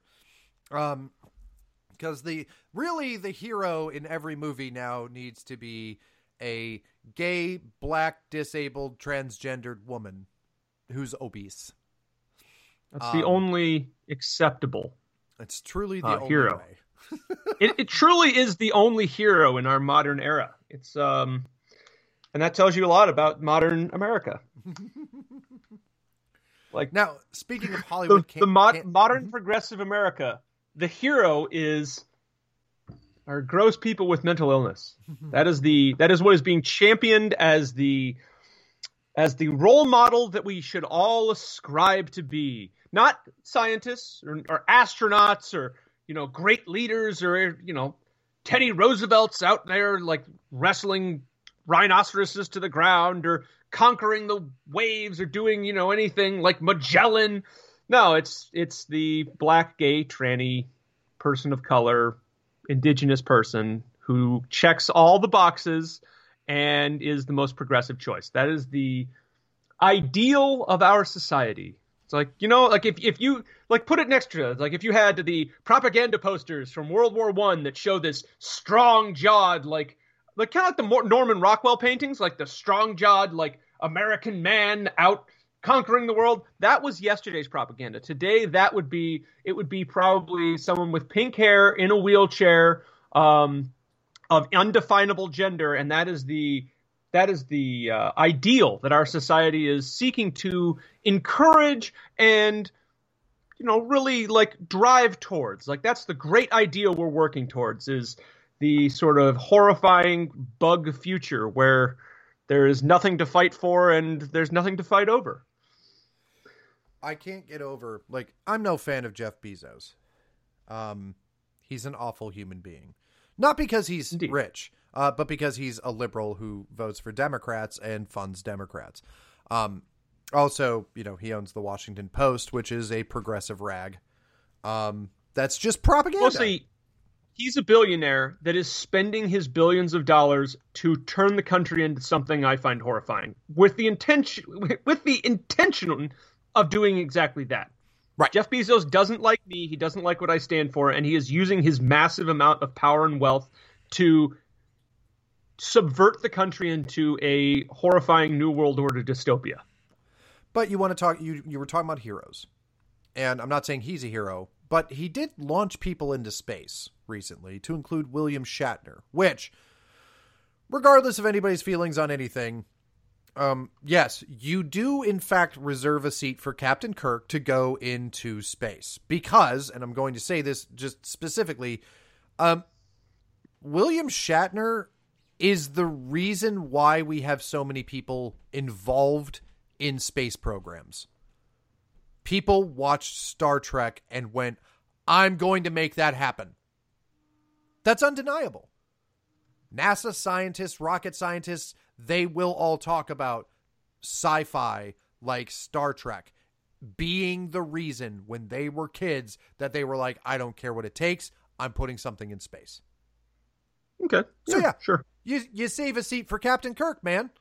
I thought it was awesome. Like, yeah, it's a big PR stunt. Have whatever opinion you want. I don't care. The guy deserved to go into go into space because every damn scientist on the floor knew who he was, watched his show, and got a little tingle. You know for a fact that that happened, so I loved it, and I just wanted to be happy about it. What happens though? The left whines. Why are billionaires sending people into space? We need to tax them more. Oh my god, like leave it to the left to make putting humans in space something bad because they weren't donating it to some non-governmental organization socialist project Yeah. because they weren't giving more money to the government to waste on dumb garbage. Mm-hmm. The Well, left can't yeah. even be excited about the science they worship so much. We put a freaking rocket in space with human beings on it. We literally have two billionaires competing to make a reusable rocket so people can live in goddamn outer space. And they're going, oh, but what about social programs? Well, yeah. So the thing is, you have to understand what, what drives the vast majority of modern progressivism. It's not the idea of elevating humanity towards some ideal is anathema to them. The end product of the, the baseline psychology behind the progressive agenda is returning humanity to some sort of algae or ant hive. That is the goal, and that is what they want. They want to destroy anything that is a ideal that invigorates the human spirit, and they want us all to live as slime mold. That is the, that is the point. The point is to annihilate consciousness and striving towards greater things because they want us to all live as equal slime mold. So in so in in that case, this is totally on on par with the rest of progressivism. It's all about destroying things that are great, striving, exciting things and pushing equality. Like that's this is this should be no surprise. They want us to live as horrifying slime mold in a bug hive. They don't like anything that is exceptional. It is anti-exceptional. It's not. It's anti-American exceptionalism. It's anti-personal exceptionalism. I mean, it's the. That's just progressivism. That's what it is. It's it is about achieving a state of perfect peace and harmony by destroying everything that elevates human beings above that of mold. Yeah, it's it's insane to me that you're whining about somebody putting a rocket into space because you want the government to take more of their money so they can give 500 million dollars to the Kennedy Center so a bunch of elitist liberals can sit there sniffing their own farts listening to classical music. Yeah. No, it's it's a it is a mental contagion that is driving humanity away from is driving humanity back into the sea. It's driving evolution into the mud and it is a psychological contagion. Now, since we talked a little bit about Hollywood before I went on my tangent about space, um, more stuff from Hollywood. I, all right, I need to preface this so people don't get upset because I, I want people to understand. Like, look, I know our audience are very nice people, and they're just they're just nice people, and I get that, and I'm not saying anything about being a nice person. So I need to be careful because people get very reactionary. Um, I am so tired of watching conservative commentators rush to defend rich liberals to virtue signal how compassionate they are. That's not a dig against compassion. That's not a dig against being nice. But there is absolutely a different economy that I'm seeing, and it is pissing me off. So let's start with Dave Chappelle. Dave Chappelle made some jokes about transgenders, and people Gross. got upset. And this What result liberals. Liberals got upset. Okay. And Netflix employees held a protest because Netflix refused, but by the way, Netflix, where Barack Obama sits on the board, refused to take down the Dave Chappelle special. Good. So Netflix employees decided to protest. Look, I'm a fan of free speech. I don't think Dave Chappelle's special should be taken down. Comedy is supposed to bother people. It's part of what makes it funny. Like it's it's supposed to kind of jibe at you. That's the whole point.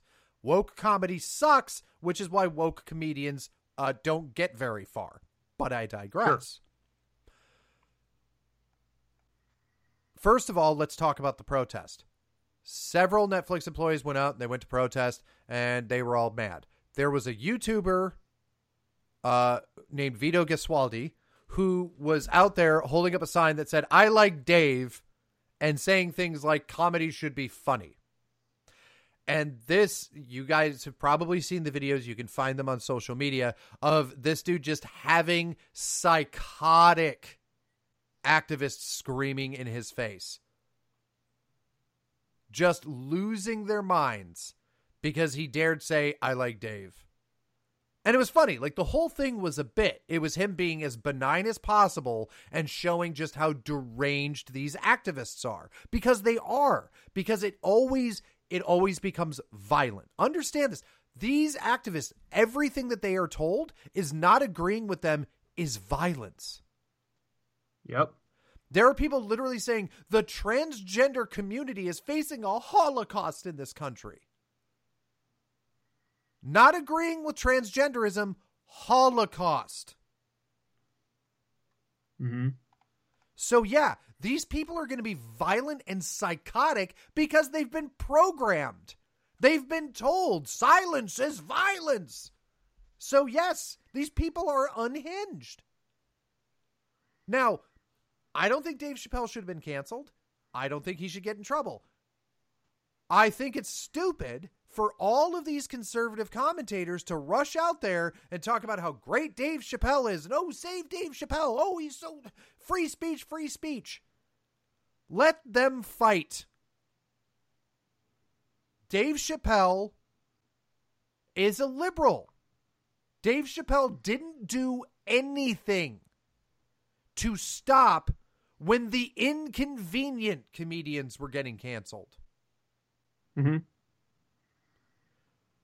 Dave Chappelle's will he. upset because he's getting canceled, but he wasn't upset when conservative comedians were getting canceled, he probably was happy about it. Yeah. Half of his set is ranting against white people.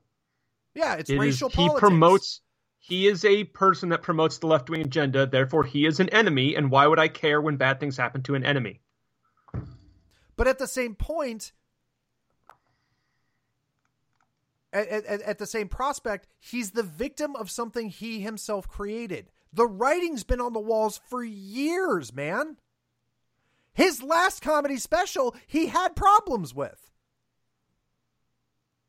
Now, Yeah. maybe, maybe, maybe, because sometimes this is a thing. Maybe it's okay. Like, uh, maybe he's not worried at all because he's like, ah, f- I mean, it's publicity, and publicity is great. Like, you know, publicity is not bad. There's no such thing as bad publicity when you're trying to sell a product like this. So maybe he's his sales are through the roof, and who cares? But the point is, is at a certain point, I'm tired of defending people who are going to just turn around and slap me in the face. Yeah. At what point does our compassion become giving money to the drug addict bum on the street? You're not helping anybody.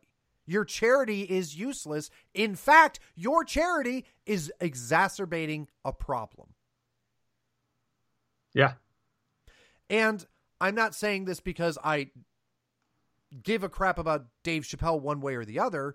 He is a liberal. He doesn't agree with us. He supports a lot of things that are anathema to what I think makes this country function well. But at the Yeah. same at the same side of it, I see an absolutely far more vociferous defense of Dave Chappelle than I saw of right-wing comedians from people on the right. Yeah. And you know why? Because it's popular to defend Dave Chappelle. Dave Chappelle's a good guy to liberals. And you see, what I'm doing here is Dave Chappelle is liked by a lot of people on the left. And if I defend him, the left will see how good a person I am. But if I defend a right wing comedian, well, he said some icky stuff. And then liberals will say that I agree with icky stuff. And so I'm not going to do it. So it was never Yeah. about free speech. Yeah, see, I think that this speaks to kind of the difference in whatever you want to call the conservative movement. Because I would imagine you, me, probably the vast majority of our audience are all in agreement of screw Dave Chappelle. I don't care when bad things happen to him. The left is eating their own. Good. So I think the vast majority of of people anymore are not the people that you're upset about. Oh, certainly not. And but No, there no, is. Sorry. this, is legion of there is this group of people that are essentially traitors on the conservative right wing side that will go out and continually shill for all of these left wing things because they want to for whatever dumb reason. But it, I don't know. I don't think that that's a. I, I think that that's simply like people with a big platform, not the vast majority of our audience. No, no, no. It's certainly not. Uh, um, um, yeah, th- that is a good clarification to make. Um, the majority of people, uh, absolutely a either don't care about this or b are like, yeah, who who gives a crap? It's liberals eating their own. They get what they deserve. So you're a hundred percent correct in in that um, evaluation. Um, my what who I am speaking of are uh, right wing commentators that are attempting to change that opinion by Okay. basically putting out statements like, you know, oh, like, no, we should support Dave Chappelle because free speech is of the utmost importance. I'm so tired of the tribalism that comes from Trump's Republican Party that, like, standing up for Dave Chappelle's a bad opinion. I'm going to stand up for free speech. And do these and Mm-hmm. would do you think that people in our audience listen to these people and think they have any credibility? Well, we're talking about large names. You know, this is Ben Shapiro, Glenn Beck, Erick Erickson. Um, Yeah. the- these are the large. Let let me let me rephrase it. It became the it became the popular talking point for everybody in conservative media to bring up Dave Chappelle and to talk about how stupid the Netflix employees were doing. And I understand that from the guise of look at how dumb Netflix is being. They're attacking Dave Chappelle because he made a joke about transgenders. Mm-hmm. And so I get I, I get that. But then it started to go a little bit beyond that to where it was the only thing they were talking about. And it's one thing to point out look at look at the silly liberal activists getting all upset over a comedian making a joke, and it's a completely different thing when it becomes everything that was Monday to the Monday and Tuesday broadcasts of every major uh conservative talk show. Mm-hmm. Just going on and on and on about Dave Chappelle getting canceled and people trying to cancel Dave Chappelle. And there's a line.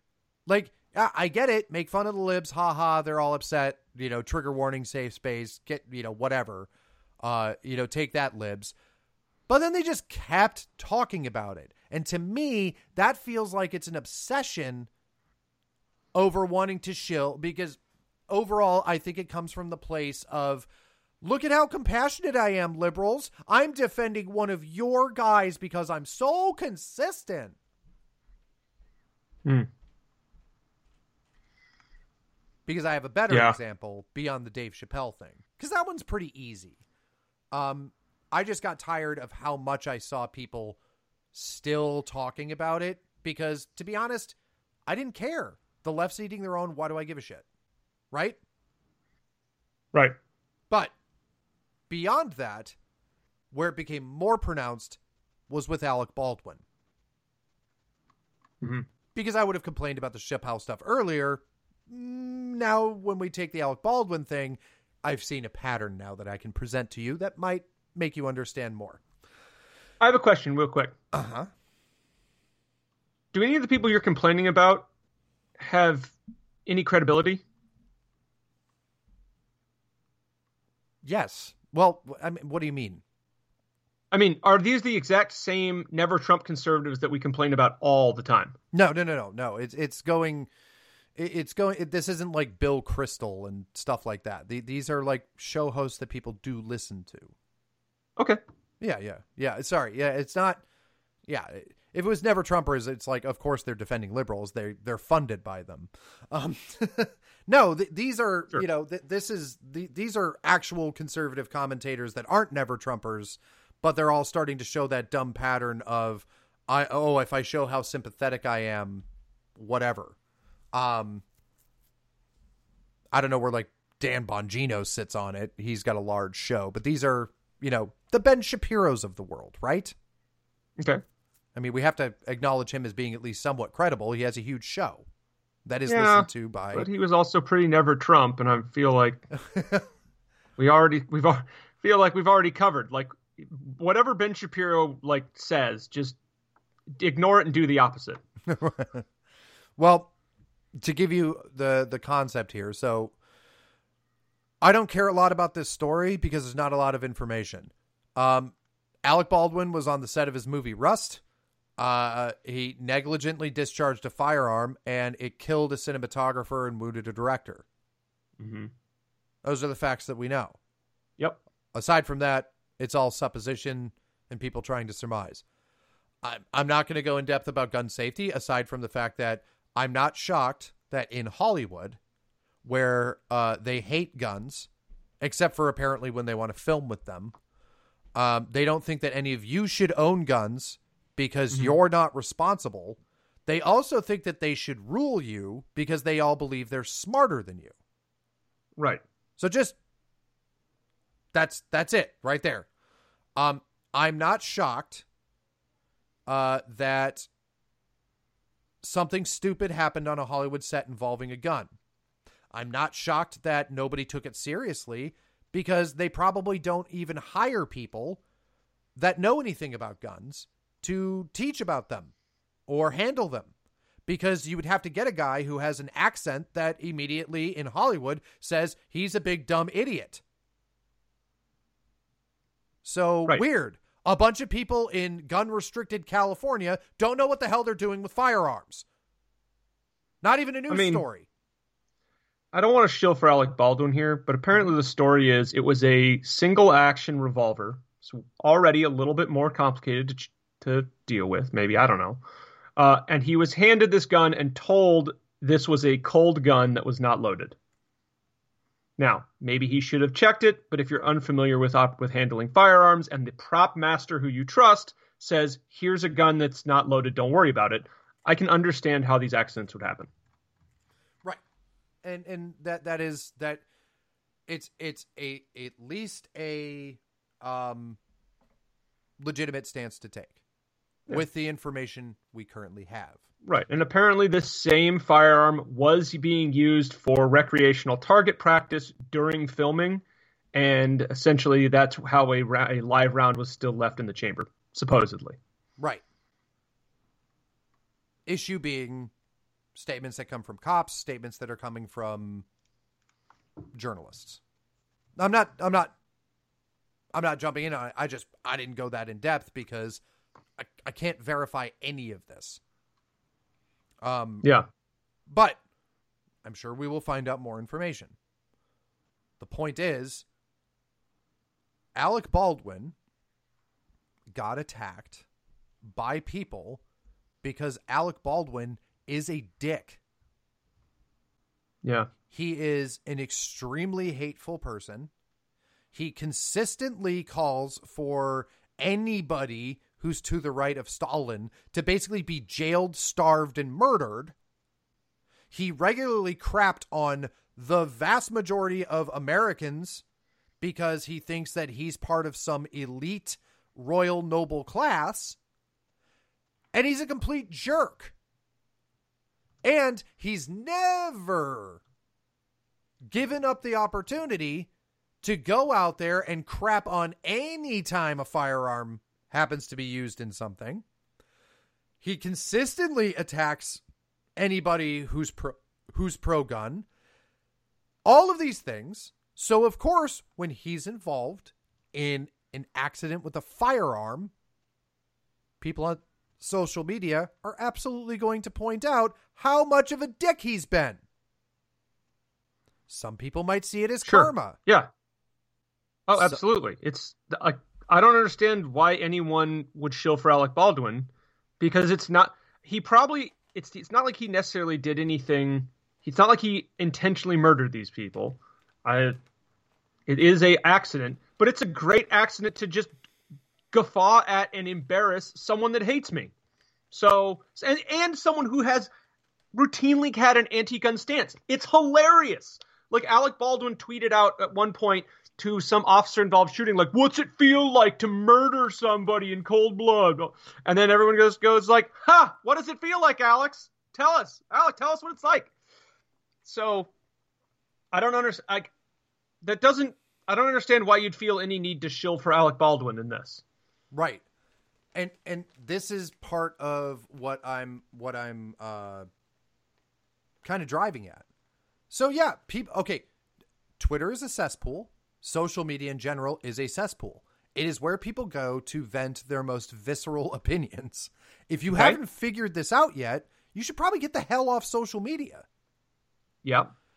But what's happening is, yeah, a lot of people are sharing that tweet of like, what's it feel like to, uh, what's it feel like to accidentally kill somebody? What's it feel like to like murder someone in cold blood? Wh- Whatever the tweet was. Um, yeah. people are going, I don't know, Alec, let me know. And so mean, what's happening now funny. Is you get a bunch of, you get some of these conservatives that come out and go, like, it is absolutely disgusting to attack Alec Baldwin. He's a victim in this too. Who? Who is saying this? Oh, do I mean, do you really want me to like have to pull up tweets and stuff? No, no. I mean, just it seems like just a ridiculous. It's so ridiculous. I I'm curious. Is this is this someone serious or is this just somebody venting like because social media is a cesspool? Oh, these are th- these are so the the long story short on it is it became the semi popular thing in the intelligence uh the intelligentsia of the conservative movement. A lot of conservative writers is it's gross um it, it it's it yeah basically it's it's gross to go Okay. after uh Alec Baldwin it's gross to drag him through the mud. It's the same people that are like basically like we should be taking. Ta- basically, it's the the the conservative movement people. It's like we should always be taking the high road. Yes. we should always have the moral superiority. uh, You know, blah blah blah. Like these, the same people that didn't like Trump because of mean tweets. Like because you know we sh- we're we're better than that. We're, this is not who we are as a movement. Those people. Yeah. Okay. So the losers is what you're telling me. Like for an individual person to not like it, I understand. Like I I don't take any joy in what occurred. Um I actually like legitimately I do I feel bad for Alec Baldwin. This is awful. Like I I he, he I'm sure he's in a terrible place right now. Like it I was mean, in Screw accident. him. But at the same point, it's it's hard for me to feel compassion for somebody who literally has said that they want me dead. Yeah, exactly. So you know, Somebody who you know, like and you you have to understand like I'm not saying I like this discourse. I wish it Yeah. didn't exist, but this is the same person who says that everybody that was involved in the January 6th protest should be thrown into a prison and given, quote, special treatment. In other words, just beaten and starved to death right? because they're all terrorists. So, yeah, I don't feel bad. I, do, I just don't. I don't.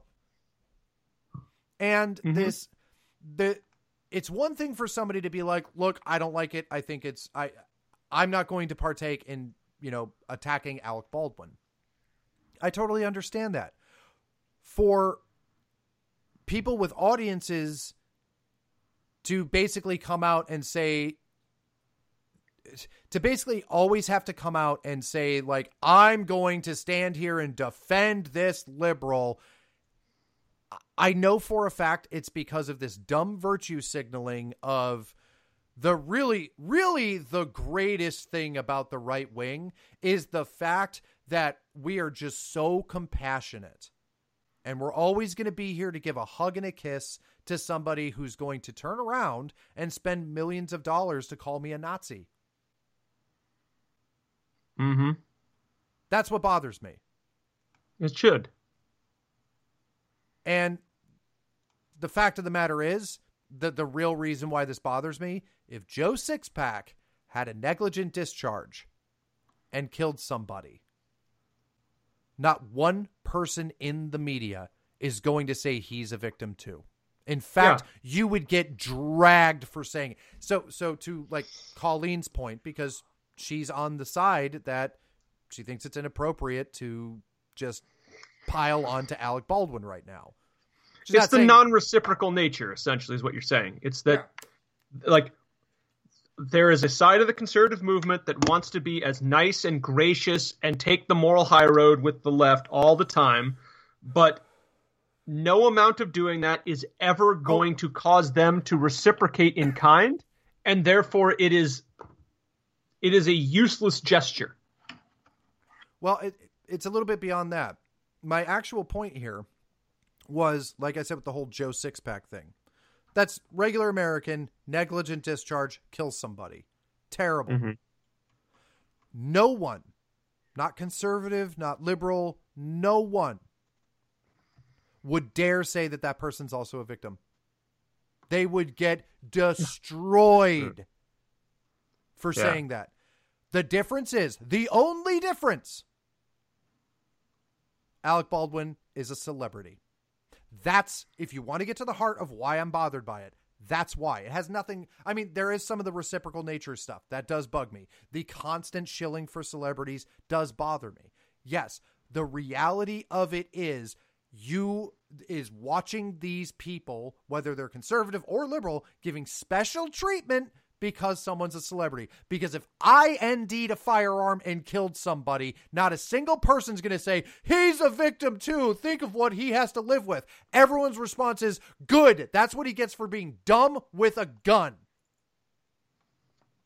Yeah, That would be the response. It would be the popular response. It would be the okay response. And anyone who said that I'm a victim too would get destroyed for saying it. sure.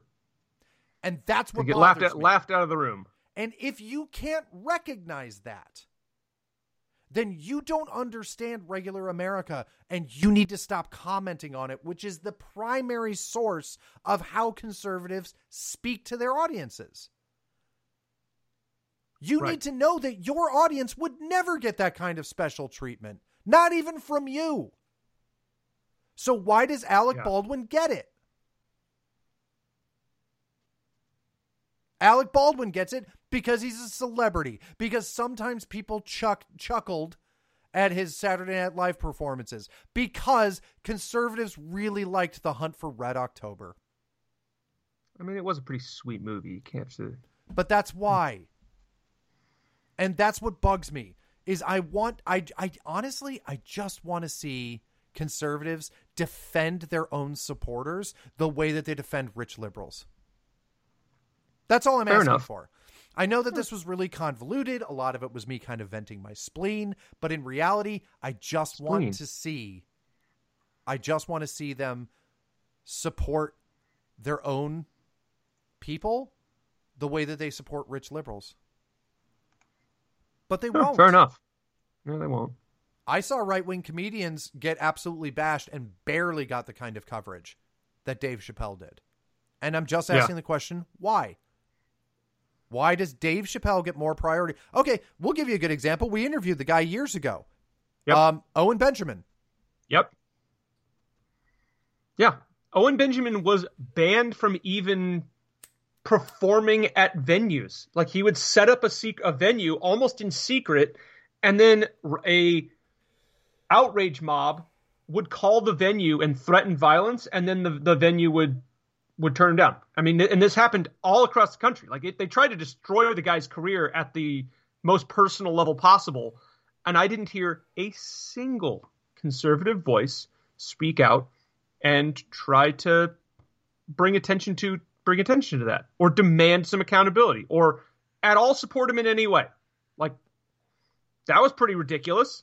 But then these same people will then shill for Dave Chappelle. Now, granted, he's a, Dave Chappelle is a bigger name, I guess, than Owen Benjamin, and Yeah. but still, like, when's the last time any of these conservative commentators bent over backwards to try and help out someone on the conservative side that gets attacked by the leftist outrage mob? There is a disproportionality there that is very frustrating and shocking. Mm-hmm. It reveals a lot more about where a lot of these people, like Ben Shapiro and these mainstream conservatives, it it reveals where their heads at when you see who they decide to shill for and who they decide to be silent on. Well, and, and some of this, like I, I'll give an excuse to a lot of a lot of these people. It's it's because the news, right? It's where they they, they get their news the same place the rest of us do, and so this is a bigger story, bigger celebrity, bigger story, what have you. I just want them to be normal, to acknowledge that the media is trying to set specific narratives, and I just want them to kind of like I, I, I guess I guess this is really it is why don't these conservatives do this self-assessment and as like colleen's saying in our chat be the one that stands up to defend the little man isn't that supposed to be your point Obviously, that's not their point. or they're just They eas- obviously have a very different agenda than that. Right they, they'll say it but then when it comes down to actually doing it they won't Yes. and it's it's it's infuriating because I want to like I see people do some some good things. Like we know about the Loudoun County thing. This isn't all in a vacuum and I understand that. It just honestly feels and especially given the last, you know, 9 months, 10 months, it feels like conservatives won't rush out to defend their own supporters. I see so many people who claim to be conservatives that are the first to knee jerk react and rush to a camera to disavow some conservative because CNN said they did a bad thing. We watched Ben Shapiro initially like tweets that were condemning the Covington kids. And then, you know, within a matter of days, oh no, I'm supporting them. I've started a fund. I've done, a, yeah, okay. But you let CNN color like color your perception. They did the same thing on January 6th. Liberal media said it was an awful riot. Oh, it's so terrible. And they all rushed out. Oh, I just, oh, it's unbelievable. Oh my God, somebody must pay. And now, as everyone said, now we see all of this information coming out. It was all bullshit. No cops were killed. None of this happened. And uh, it, it comes down to the fundamental issue of don't preach to me for the last 20 years of my life to not trust the media and then you react to the media that we're not supposed to trust. We all agreed not to trust them. Yeah. But if CNN says something, you're like, well, gospel must be true. I don't understand. I don't know. It's a silly rant, I know, and I apologize if you all were bored by it. Well, it's just yeah. It is obvious to it has been obvious to me for quite some time now that a lot of people like Ben Shapiro and a lot and many of these conservative commentators are invested a lot more in their career than they are invested in actually making positive change in the country and fighting the culture war to reclaim stolen ground. They are the reason, they are a big reason why conservatism has failed to conserve anything because they are not focused on actually conserving things. They're focused on either their career or their image or these other more ephemeral things. And I have thus learned to just ignore these people entirely because they never have anything valuable to add to the conversation. They are controlled opposition at worst, and they are a distraction at best. Which is, by the way, interesting that you bring that up um, because a common conservative argument in 2015, heading into the election, when Trump first presented his uh, "I'm going to put tariffs on China," the common conservative argument was, "Well, that's just ridiculous. We don't like we outsource the dummy labor to China. We want to be making laptop computers, not making T-shirts. That's silly." Right? Yeah. Right. Uh, your bare shelves at the grocery store are because we outsource to China. Right. Conservatism should always come. If you want to talk about rugged individualism as being a conservative value, rugged individualism means non dependency on outside entities. If we want to be rugged individualists as a nation, then this nation needs to be self sufficient. And anyone who says that they're conservative and is rallying against a nation being self sufficient is arguing against conservatism. Yeah. Because conservatism yeah, be... does not marry itself to whatever gets that extra 3% profit for giant globalist corporation. Oh, that, by the way, will fire employees for voting the way I tell them to. Basically, yeah. yeah. Like, I, I want I'm going to shill for the profit margin of Globalist Corporation that would fire an employee for sharing my podcast. yeah, it's, it's that's how it that's how it thoroughly, feels right now. thoroughly ridiculous. Let's see here. Um, oh, uh, disinformation is going to be a fun one. Uh, th- this is a mm. CNN headline, and it's my favorite. It's my favorite ever. Uh, this was released on Friday, and it is people vaccinated against COVID 19 less likely to die from any cause, study finds. Awesome. Science. I feel like this is um, a selection mechanism. Yeah. people vaccinated against COVID nineteen. Okay, what what else do those people have in common? Is it a terror terrifying fear of doing anything risky? Like the people that have been like terrified into getting this COVID vaccine are probably also the people that are staying indoors and doing absolutely nothing with their lives. Well, there's more to it than that. All right, it's actually okay. simpler. It's simpler than that. A large amount of people are vaccinated. Yeah. I, like yeah, it's a horrifying percentage of the population now has who know God knows what big pharma mystery juice floating around in their veins. it who knows what that does? Who knows what that does in ten years? Maybe it's maybe everything's fine. Maybe the the society is crippled by cancer and infertility. Who knows? It, we don't know. There has no been no testing done. Hooray!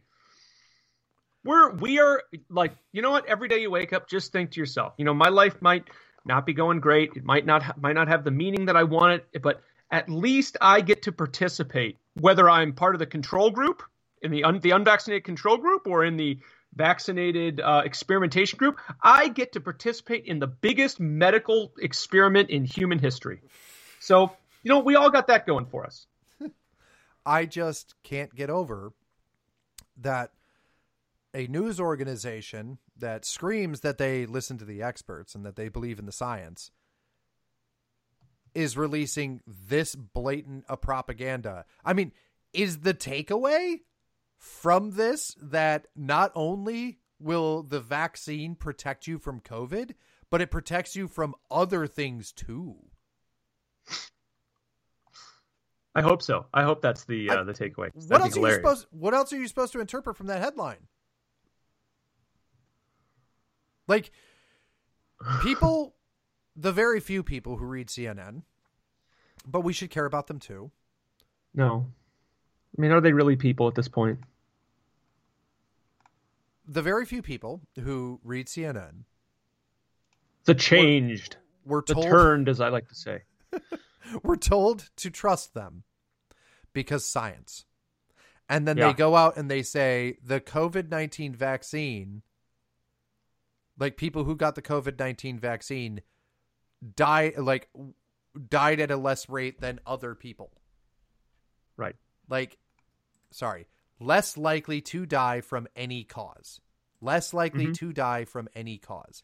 You are literally telling people that if they get vaccinated, they'll live longer. like this is the Love kind it. of thing that like people make fun of soda companies in the 50s for. Right. Like, oh, you, you know, they, they less likely to die of really anything if you get the vaccine. Like, why? This goes back to the thing that you always bring up. Why do you need to sell this this hard? That's a really good question, and I have, do not have a good answer for you. I. It, it's no. It, I think that the effort that is being put behind the movement to get every single man, woman, and child injected with this thing is so disproportionate to the realities we see that it makes me very suspicious and it should be a huge red flag for everybody. If you're telling prisoners that they can have, or if you're telling felons they can have their record expunged and they get a free pizza if they come and get the COVID vaccine, that's really suspicious and that's really bizarre and does and makes no sense. If you're if you're doing any of these things, if you're willing to suffer a countrywide series of strikes that cripple the infrastructure of your country, that destroy businesses, that ruin the profit margins of things, that, I mean, because we've seen it with airlines, police departments, if you're doing things that cause your police department to quit in mass, that cause fire, depart- fire departments to get gutted, that cause trucking companies to lose half their people, if you're doing all of that stuff, and you're doing and like it doesn't i don't understand the benefit. The benefit that i'm told of the covid vaccine that doesn't stop transmission that doesn't stop infection that doesn't stop you from dying that at best makes covid less impactful on on individual people none of this makes any sense at all and the only answer that I can come up with that actually makes sense is that the COVID vaccine does something different than what I'm being told it does, because that's the only thing that makes that's logical.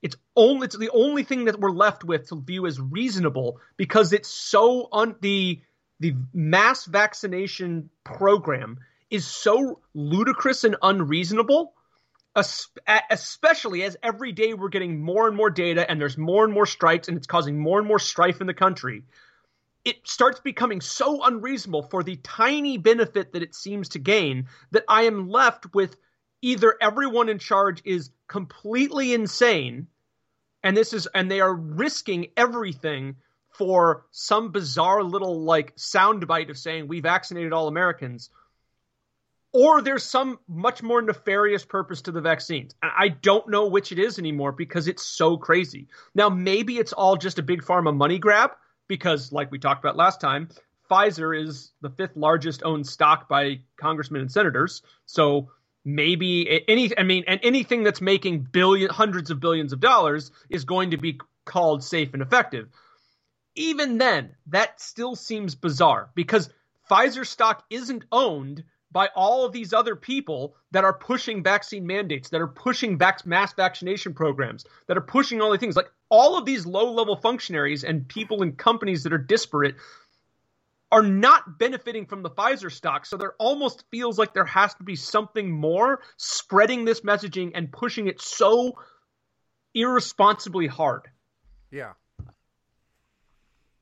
Anyway, there's just so many red flags about the whole vaccine program that I I just can't possibly trust it. I mean, the simple answer, aside from you know go, going down a rabbit hole and and and you know get, getting more deeper into a, a actual conspiracy, mm-hmm. is they just want they just want to say that all of these people are vaccinated, declare it as a victory for Joe Biden, and then they'll just stop reporting numbers. It doesn't matter if a million more people die of COVID; they won't yeah. report it.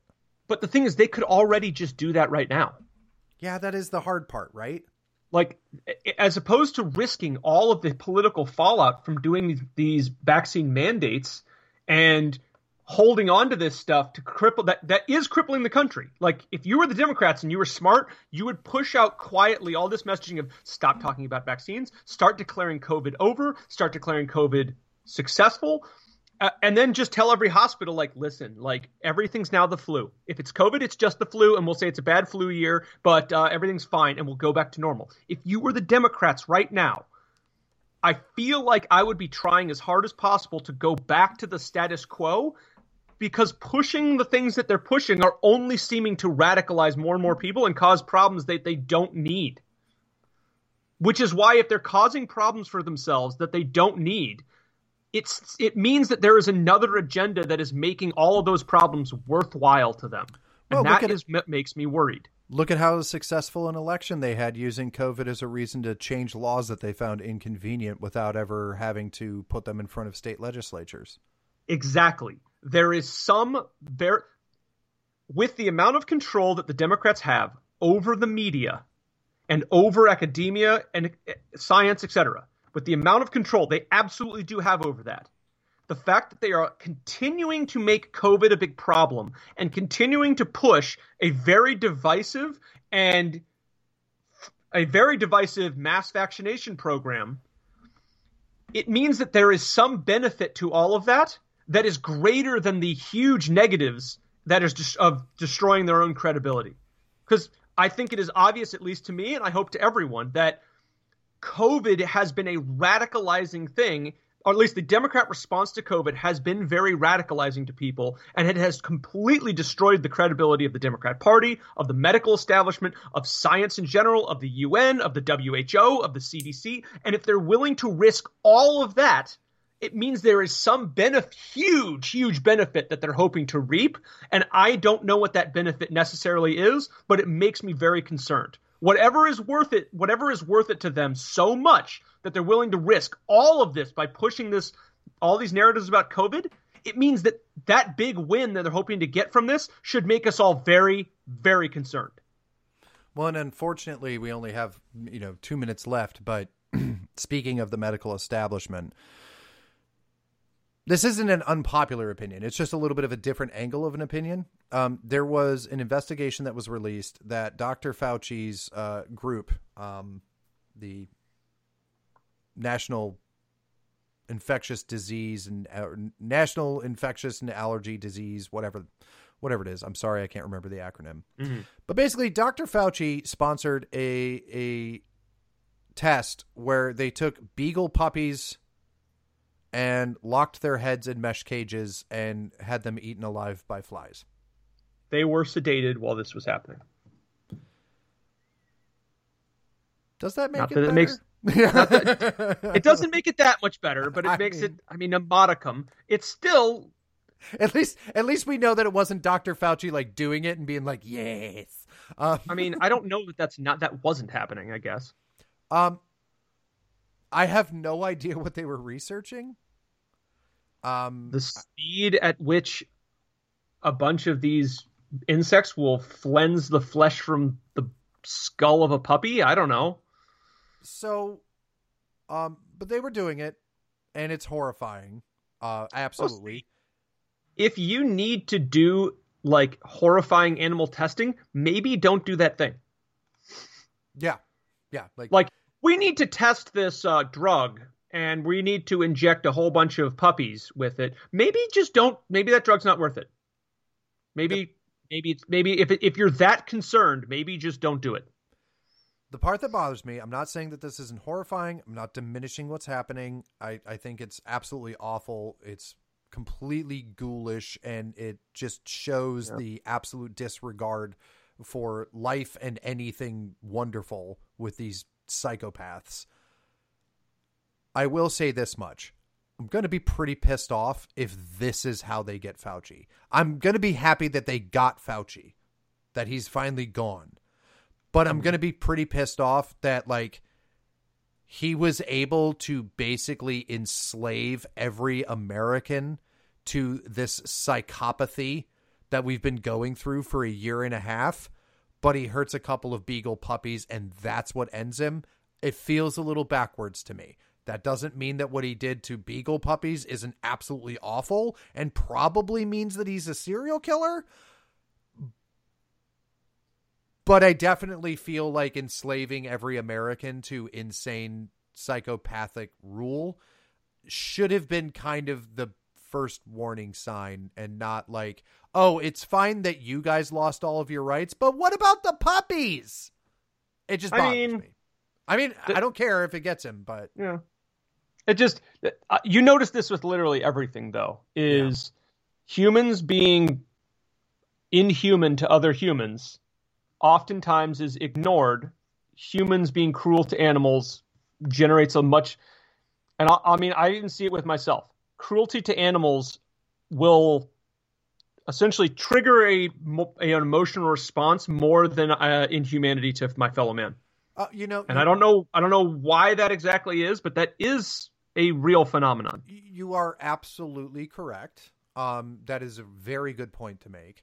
Um, well, I mean, there is there, there's a great reason for it. Um, animals are innocent, and hurting them makes you an awful person. It's also the surest sign that if somebody can hurt an animal, a defenseless, innocent animal, you know, like a puppy, um, then they are absolutely going to hurt you.